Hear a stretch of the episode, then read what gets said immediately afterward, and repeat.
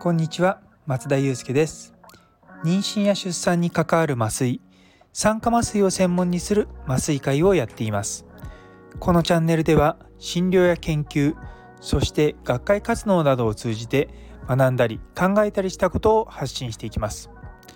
さて、本日のタイトルなんですけれども、医療機器メーカーとのビズデブ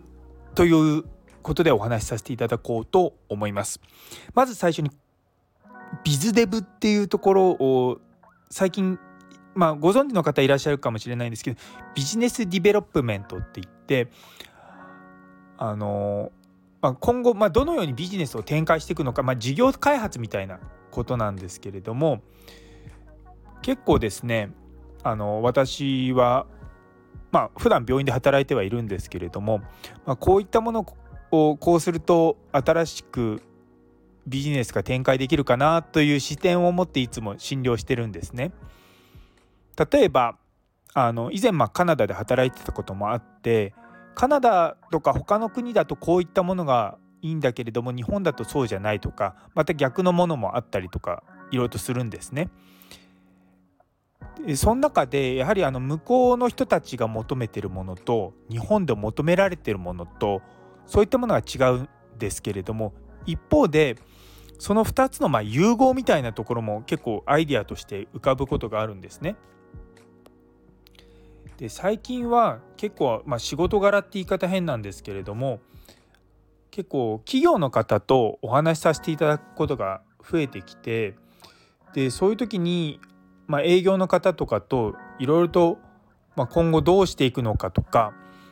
まあ、アドバイスを求められているのか、まあ、単なる雑談なのかちょっとわからないんですけれども、まあ、結構そういった話をする機会が多いんですね。で、今あの私がいろいろと、まあ、コインコインにしてるっていうとなんかこうなんだろう、企業から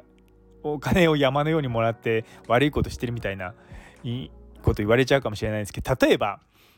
あの僕スポーツメーカーだとプーマが好きなんですね。なんでそれと同じような感覚で僕はこのメーカーが好きっていうのが、まあ、いくつかあるんですよ。でそういった、まあ、企業さんと付き合っていたりとか、あのそういった付き合いは私だけじゃなくて私の師匠の先生とかの代からいろいろとお話しさせていただいて、あの、まあ、決してまあ、あのビジネスだけじゃなくてやっぱ学会全体をこう盛り上げていくっていうところで、まあ、付き合いを持っている企業さんとかもあって、まあ、そういった方々とお話をよくするんですね。で、まあ、今日はですね、まあ、一つの、まあ、麻酔の、まあ、専門の針のメーカーの人とお話をしてたんですけれども、いろいろとですね、その日本で使ってる針と海外で使ってる針とか、あとその針がどのように今の状況に至ってで今後どういうふうなものが求められるのかとか、そういった話をいろいろとしてたんですね。その中でやはりあの新しいものを常に開発するのは、まあ、どの業界も一緒で、その背中の麻酔の針っていうのも例えばさんじゅうねんまえのものと今のものっていろいろと違うんですね。例えば針の太さも違ってくるし、あと針そのものの剛性っていってあの硬さも変わってきたりとかで、針の外側と中側の大きさの違いとか、あと針の先の先端の角度の違いとか、あと針の付け根のところの僕らが手で持つところのなんかこう少し視認性が良くなって、あのー、中のものが出てくるのが見やすくなるとか、そういったさまざまなことを少しずつ少しずつ改良を加えながら今僕らが使っている医療機器っていうのはあるんですね。でもうこれ以上進化系ないんじゃないかなって思ってる人が結構多いんですけれども、僕のそのまあいろいろと臨床してる中で思うのが、多分ここをこうしていけば次のステップに行けるんじゃないかとか、そういった話をよくするんですね。で今日も今までその針そのもののことにはいろいろと研究とか開発とか進められてたんですけれども、その針の中にあのスタイレットって言って、まあ、あの穴を塞ぐような蓋みたいなものをつけて背中の麻酔の時はするんですよ。まあ、それはいろいろとその針があの型の針刺した感じがしっかりするっていうのもあったりとか、皮膚のの破片みたいなものを背中の奥の脊髄の近くまで持ってかないとか、まあ、そういった効果があるんですけども、あのそういった針のその中身のその軸みたいなものに関して今まで焦点が当てられてないけども、そういったところに新しく焦点を当てるのは、新しいその機械の性能を上げるために重要なんじゃないかなって話をしたりとかしてたんですね。で、今までやはりそこを開発してたりとかすることってあんまりないんですよ。なので業者さんとしてもんなんでだろうとか、多分その今まで通りみたいなことがあるんですけども、そこを今まで通りじゃなくて新しくさらにひねりを加えたりとか改良を加えたりとかするのってすごく大事なんじゃないかなと思ったんですね。で、一方そういった医療機器メーカーって普通複数あるんで、でそうなってきた時に他の他社さんの製品と自社の製品とか、まあ、複数の会社とかの性能を比べるみたいなことってやっぱり業者さんってできないんですね。で、やっぱり日本のにはいくつかその針メーカーっていうのがあるんですけども、でそういったところの針それぞれでやっぱ特徴があって、でそれを比べるっていうのはやっぱり僕ら研究者がちゃんとそういった研究をして、そういったのを数値化して、これがこういうところが良くてこういうところが悪いっていうところを客観的にできるようなデータを示してあげないと、まあ、業者さんにとってもまああのまあ製品の特性っていうのが分かってこないんだと思うんですよね。だからそういったものを今後やっぱりやっていかないと、ただ単にうちの製品はこういうところこういうところがいいです、で別の会社さんのところはこうこうこういうところがいいです、で僕らとその使う僕らとすれば、じゃあそれとそれを比べた時にどういったデータがあるのって言っても、それは絶対業者さんから出てこないんですよね。でそう考えると、やはりその僕らが研究としてこういった針の特性を 見, 見比べるみたいなことをするっていうのは、まあ、僕らにとってもその針の使い分けをどうして僕らはそ の, の針を好むのかっていうところを客観的な数字として見ていけるかどうかっていうところでプラスになるし、業者さんとしてもその自社の製品が性質としてどういうものを持ってるのかっていうところをデータとして出せるっていうところは一ついいんじゃないかなというふうに考えたんですね。なんでまあそういった話をですね、今日にじゅう、さんじゅっぷんぐらいかな、その業者さんと話してて、でその話をしてる最中に全然僕は最初ビズデブって単語を思ってなかったんですけども、よくよく考えてみてこれって事業開発にすごく近くないと思ってやってたんですね。いやいや、いや本当ビズデブちゃんとやるんだったらなんかコンサルテティング料もらいたいよとかちょっと思いながらですね、まあ別にそんな僕の思い立った趣味みたいな話でやってるんですけれども、いやたまにその大体普段僕らの病院に来る方っていうのは営業の方がいらっしゃるんですけれども、でもやはり開発とかマーケティングとかそういった方とたまに話すと、すごくそのいったマーケティングの人たちがそのまあさらにまあ僕らが考えている以上に大きな視点を持ってたりとかすることもあるので、あだからこういった人たちともうちょっとディスカッションは重ねたいなと思うことがままにあるんですよ。でそういうのが一番実はできるのって学会会場だったりとかするんですね。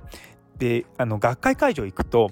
企業展示っていっていろんなこう業者さんがその自社製品を置いてるんですよ。で通常はあのその病院に来るのはいわゆる営業の担当の人しか来ないんですけども、そういったあの製品をその機械展示とかの時はだいたいそこのマーケティングとかあと開発部門の人とか結構なかなか普段はこう前面に出てこないような人たちがいらっしゃったりとかするんですね。でそういった方々と話してるとんーなやっぱりその営業の人たちは多分会社の方からこういった製品をまあ売ってこいと言われているような気がして、でやっぱりそこのところマーケティングが少し弱いような気がするところがたまにあるんですよね。どうしても病院はコストを気にしたりとかそういったことをするので、いいものを安くっっていうニュアンスで病院は仕入れようとするんですけれども、でも事業としての継続性を考えるとやっぱりある程度のところはそう値切っちゃいけないところはあるとは思うんですよね。で医療機器ってす、まあ、あの車と一緒でなんかいわゆる定価よりも、まあ、基本的な納入価っていうのはすごい安くなってるんですよ。まあ、おそらくその公共な病院とかだともしかしたらその定価ベースで買うのかもしれないんですけども、なので、まあ、ちょっとその辺僕はよく分からないんですけども、やっぱりでもそういったのも含めてその事業の継続性とかそういったものをしっかり考えた上でその日本でのビジネスの展開っていうのをしっかりやってもらうといいんだろうなっていうふうに、まあ、あの僕はあくまでユーザーなんですけどもよく思います。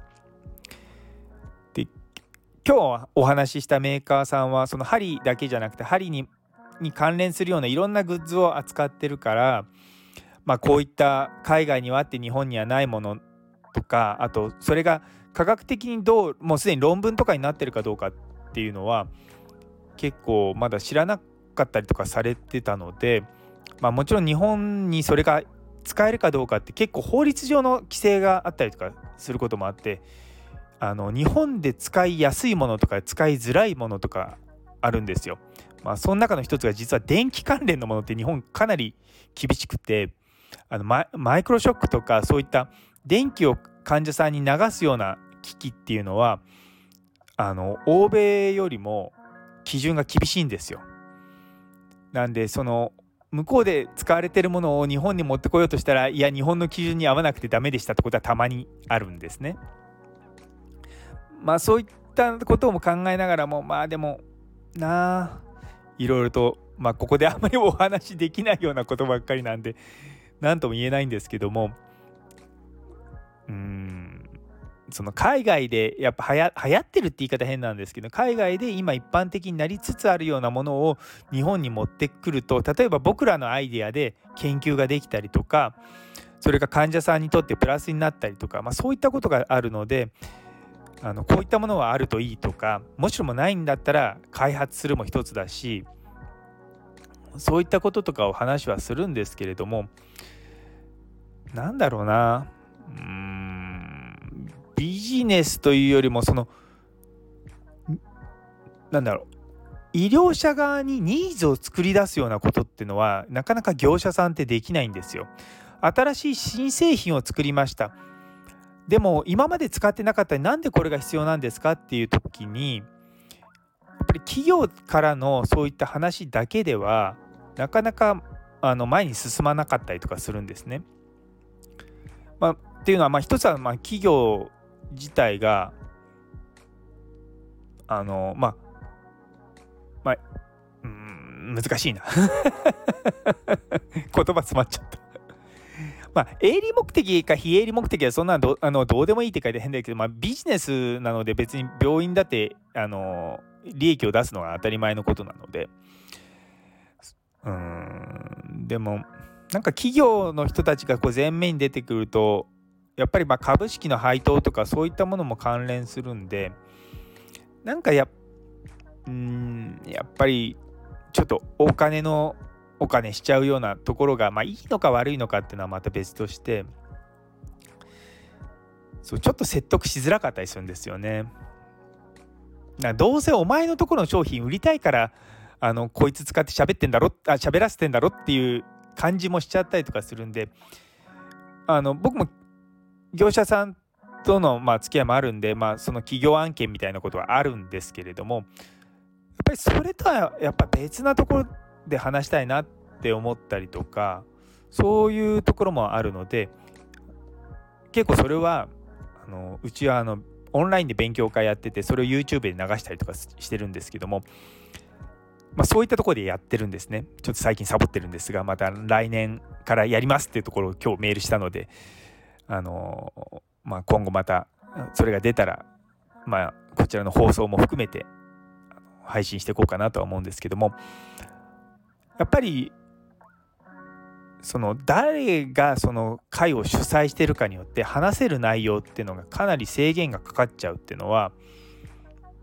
本当にそういった企業との関連の講演をしてて思うところですね。もちろんその企業のに、まあ、極端なし、ある意味それって案件なんですよ。だから案件のを受けといてその製品をディスるとか、その製品紹介しないとか、それって正直な話僕の中ではありえない話なんですね。でも世の中そうじゃない人がたくさんいて、も本当にいやいやいや、何のためにあなた講演料ここの企業がランチョンとかそういった協賛出してくれてると思ってんのって思っちゃうことがたまにあるんですよね。もちろんその協賛受けたからそれ全面的に売りますって、それはちょっと違うと思うけれども、やはりそこの会社の製品が売れるというか、 そ, そこに興味を持ってくれる人が増えるような話をしなかったら、正直な話企業の案件受けない方がいいと思うんですよね、僕は個人的に。あのまあ僕のところに話を持ってくる人たちは、あの企業さんたちは、あの僕が基本的に普段使ってるもののところなんですね。でだからまあそういったところのものはもちろん、まあ、僕も普段使ってるのに紹介しますけれども、やっぱ使ってないものは紹介しないですし、使っても微妙なものっていうのは、これはまあこういったメリットはあるけれども、まだちょっとあの開発途中ですとか、まだこれから進歩が求められますとか、そういった話をよくするんですね。なんでなんだろう、自分が思ってないことは絶対僕は言いたくないし、あの、まあ、そういったスタンスで基本的には企業の人とは付き合ってはいます。で こ, この前あったのが、あの麻酔に使う針、今僕らが使ってる針のその使い方の動画 を, のを撮ってほしいと。でそれをまあ企業さんがその動画として配信したいから、いくらいくらでお願いできませんかっていう話を持ってきてくださったんですけども、ちょうどですねそれと並行して別の会社の針を そ, そこの会社とじゃない針をうちの病院に入れようと思っている途中だったので、すいません実はこうこうこういう理由で、あの新しい針をあの別の会社のやつを入れるんで、ちょっと今回の件はごめんなさいって話をしたりとか。いやだって多分言わなかったら別に動画撮りますよって言って、でもそれでね動画が配信された後に実はうちは別のものを使ってますとか言ったら、企業からしたらはぁって思うわけじゃないですか。僕やっぱそんなつもりを、そういうのはさせたくないし、自分自身もそういうなんていうのかな、まあもちろんお金にはなるかもしれないけれども、それって企業のたななんていうか向こうのせい向こうに対して誠意がないと僕は思うので。やっぱそういったことはしたくないなと思って、そこはもうのちゃんとすいませんこうこうこうなんでごめんなさいっていう話をして、ちゃんとあのあの代わりにじゃあこの人だったら大丈夫だと思いますって、そこまで紹介したりとかしてるので。そうでも本当に企業とのつ付き合いっていうのはすごく難しいと思うところがあって、いやこの前もあの医者の闇落ちみたいなところの動画とか見ながら、まあ、企業とうまく付き合えないと本当ズブズブの関係になっていって、そのなんだろう、うーんまあ昔のディオバン事件みたいな、ああいったことにつながっちゃうんじゃないかなと思うんですね。ちなみにあのディオバン事件であの私関係してたって言い方変ですけど、あの当時僕慈恵医大ってとこにいて、そこの循環器の教授にえたくえのえらく気に入られてですね、よくあのお昼ご飯とか連れてってもらってたんですね。あのであの病院、慈恵医大って病院が新橋にあるので、昼間ちょっと時間があると新橋とかあの目の前の愛宕ヒルズってのがあって、そこのところの上の階にですね、あ教授になるとこんなところで昼飯食えるんだと思いながらあのご飯を食べてたりとかして、今思うと あ, あのお金はディオバン事件でなんか流れてたお金だったのかなとかちょっと思いながらですね、あのまあそういった思い出もあるんですが、でもやっぱりその企業との付き合い方っていうのはすごく大事だと思うんですよね。あの全く関係なしに離れてるのも良くないし、かといってベタベタにくっついてるのも良くないんで、まあ、つかず離れずみたいな関係性を保つってところがまあ、すごく重要だと思う、個人的には思ってるんですよ。で最近は、まあ、そういった透明性とかもあるので、講演の時に年間いくらいくら以上のもらってたら、そのちゃんと講演の時に、まあ、開示しなさいっていうことはあるんですけども、大体そんな額もらう人って、特に麻酔科はごく一部なんですよ。内科系だとあのー、結構さんびゃくまんとか年間一つの企業からもらってる人とか、まあ、そういった人も い, いらっしゃったりとかするんですよね。ちなみにそういったのって、あのネットで調べると今情報なんかいろんなところに起こってるんですよ。企業の透明性とかそういったのがあるんで、まあ、あのそれ見てると、あの僕の前のところの麻酔科の教授が、あ、ここの顧問でいくらいくらもらってるんだとか、そういうのもですね、今数字として見えちゃうのが、まあいいのか悪いのか分かんないんですけども、まあ、たまにそういうネットサーフィンしながらですねやってます。ね、でもあのき企業さんとの話は、まあビジネスの部分が出てくるので、僕は個人的に面白いなと思うのは、やっぱりマーケティングを含めて、そういった彼らがどういうふうに商品を開発して、どういうふうに売ったりとか、まあ、どういうふうにその事業展開をしていくのかっていうところは、やはり僕らの普段の診療とか、あのー、ともまあ通ずるところはあるんですね。やはり僕らも医療ですけれども、ある程度そのビジネスとして展開していかないと、患者さんに継続した医療っていうのを届けられないんですよ。極端な話、お金がなかったら人も雇えないし、人が雇えなかったらいい医療ができないっていう負のサイクルになっちゃうんで、あのお金だけを稼ぐのは良くないと思いますけど、いい医療をやるためにお金を稼ぐことは僕は悪くないと思ってやってるので、そういったところを意識しながら普段診療しています。と、まあなんかちょっと熱くいろいろとですね、ビズデブの話をしながら、もうこの前もあのビズネブいろんなところでしてるんですよね。出版社さんとかとも最近ちょこっとあのうちの若い先生がしてるのを聞いてたりとか、やっぱり、まあね、本もなかなか売れない時期になってきてるんで、まあ、今後どうしていくのかっていうのはすごく重要だし、あのい本当さんじゅうねんぐらい前って医学書って単著って言って一人のお医者さんが書いた本っていうのが多かったんですよ。で、まあ、今はあの編集者がいて教著って言ってもうじゅうにんにじゅうにん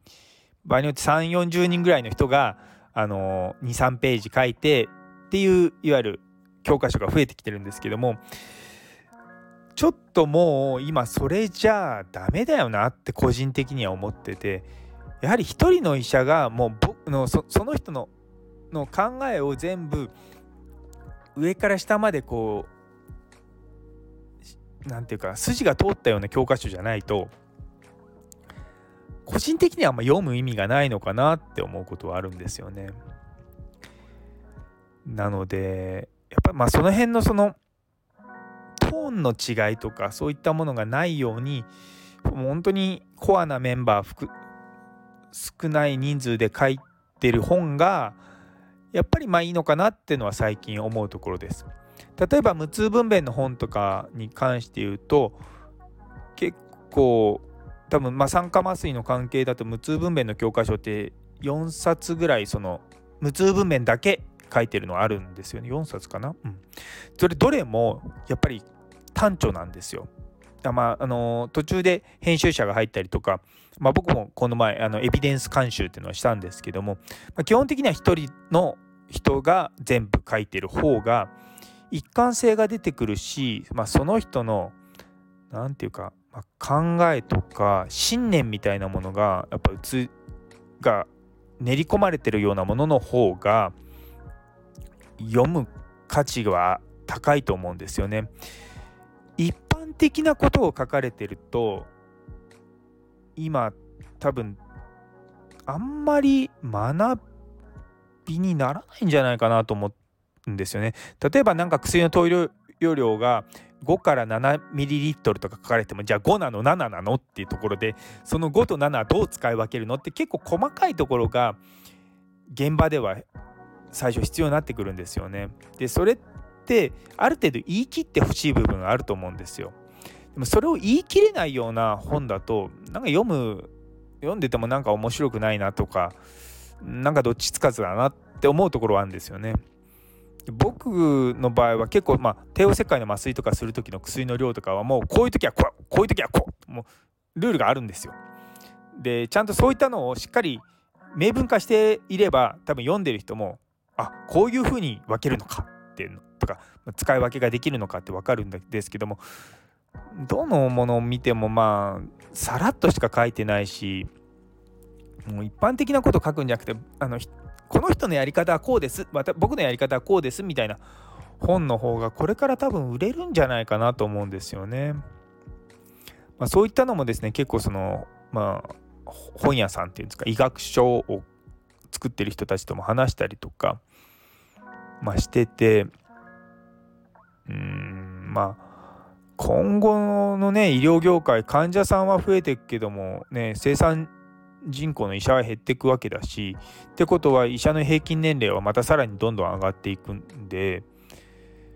ね、どうなっていくのかなと思いながらね、医者のなんだ働き方改革とか始まるとタスクシフティングが始まって、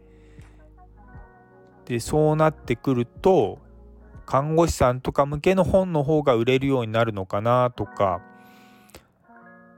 まあ、いろいろと考えるんですよね。でうちの若い先生とかは今あの助産師さん向けの教科書あれ教科書書くのかな教科書書いたりとか、今度はあのインスタと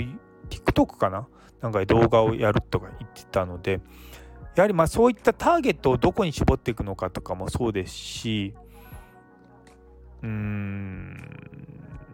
なんでそこら辺もちゃんとはっきりしていかないと、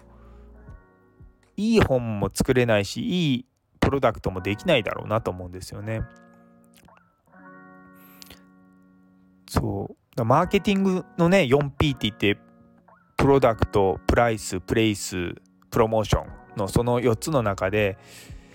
どうしてもなんかプロダクトばっかりにこう偏ってて、もうちょっとなんかプロモーションとかプレイスとかそのあたりしっかり考えた展開していかないとねえ、産業として成り立たないんじゃないかなっていうふうに思うところはたまにありますね。ということで今日はですね、なんかいろいろとビズデブって言って、結構あの僕基本的にビジネスとかそういったのは好きなので、まあ、よく本を読んだりとかもしてますし、まあうん、まあなんか今後どうしていこうかなって言って、まあ、起業とかもちょっと視野に入れながら最近動いてはいるので、うん、まあそういったところはすごく興味もあるしやりたいんですが、今今この瞬間は僕は実は研究の方をもう少し伸ばさないと、まあ、うちの診療科もそうですし、まあ、全体的な業界としてもやはり研究をちょっと強めていくところが今必要ってのが、まあ、喫緊の課題なので、もうちょっとだけそのビジネスはちょっと待っててと思いながらやってますね、やってますじゃないんだよとか思いながらそう、ね、ということで今日はなんかちょっと長々と話しちゃったんですけど、最後まで聞いてくださって本当にありがとうございます。それでは皆様の一日が素晴らしい一日になりますように。それではまた。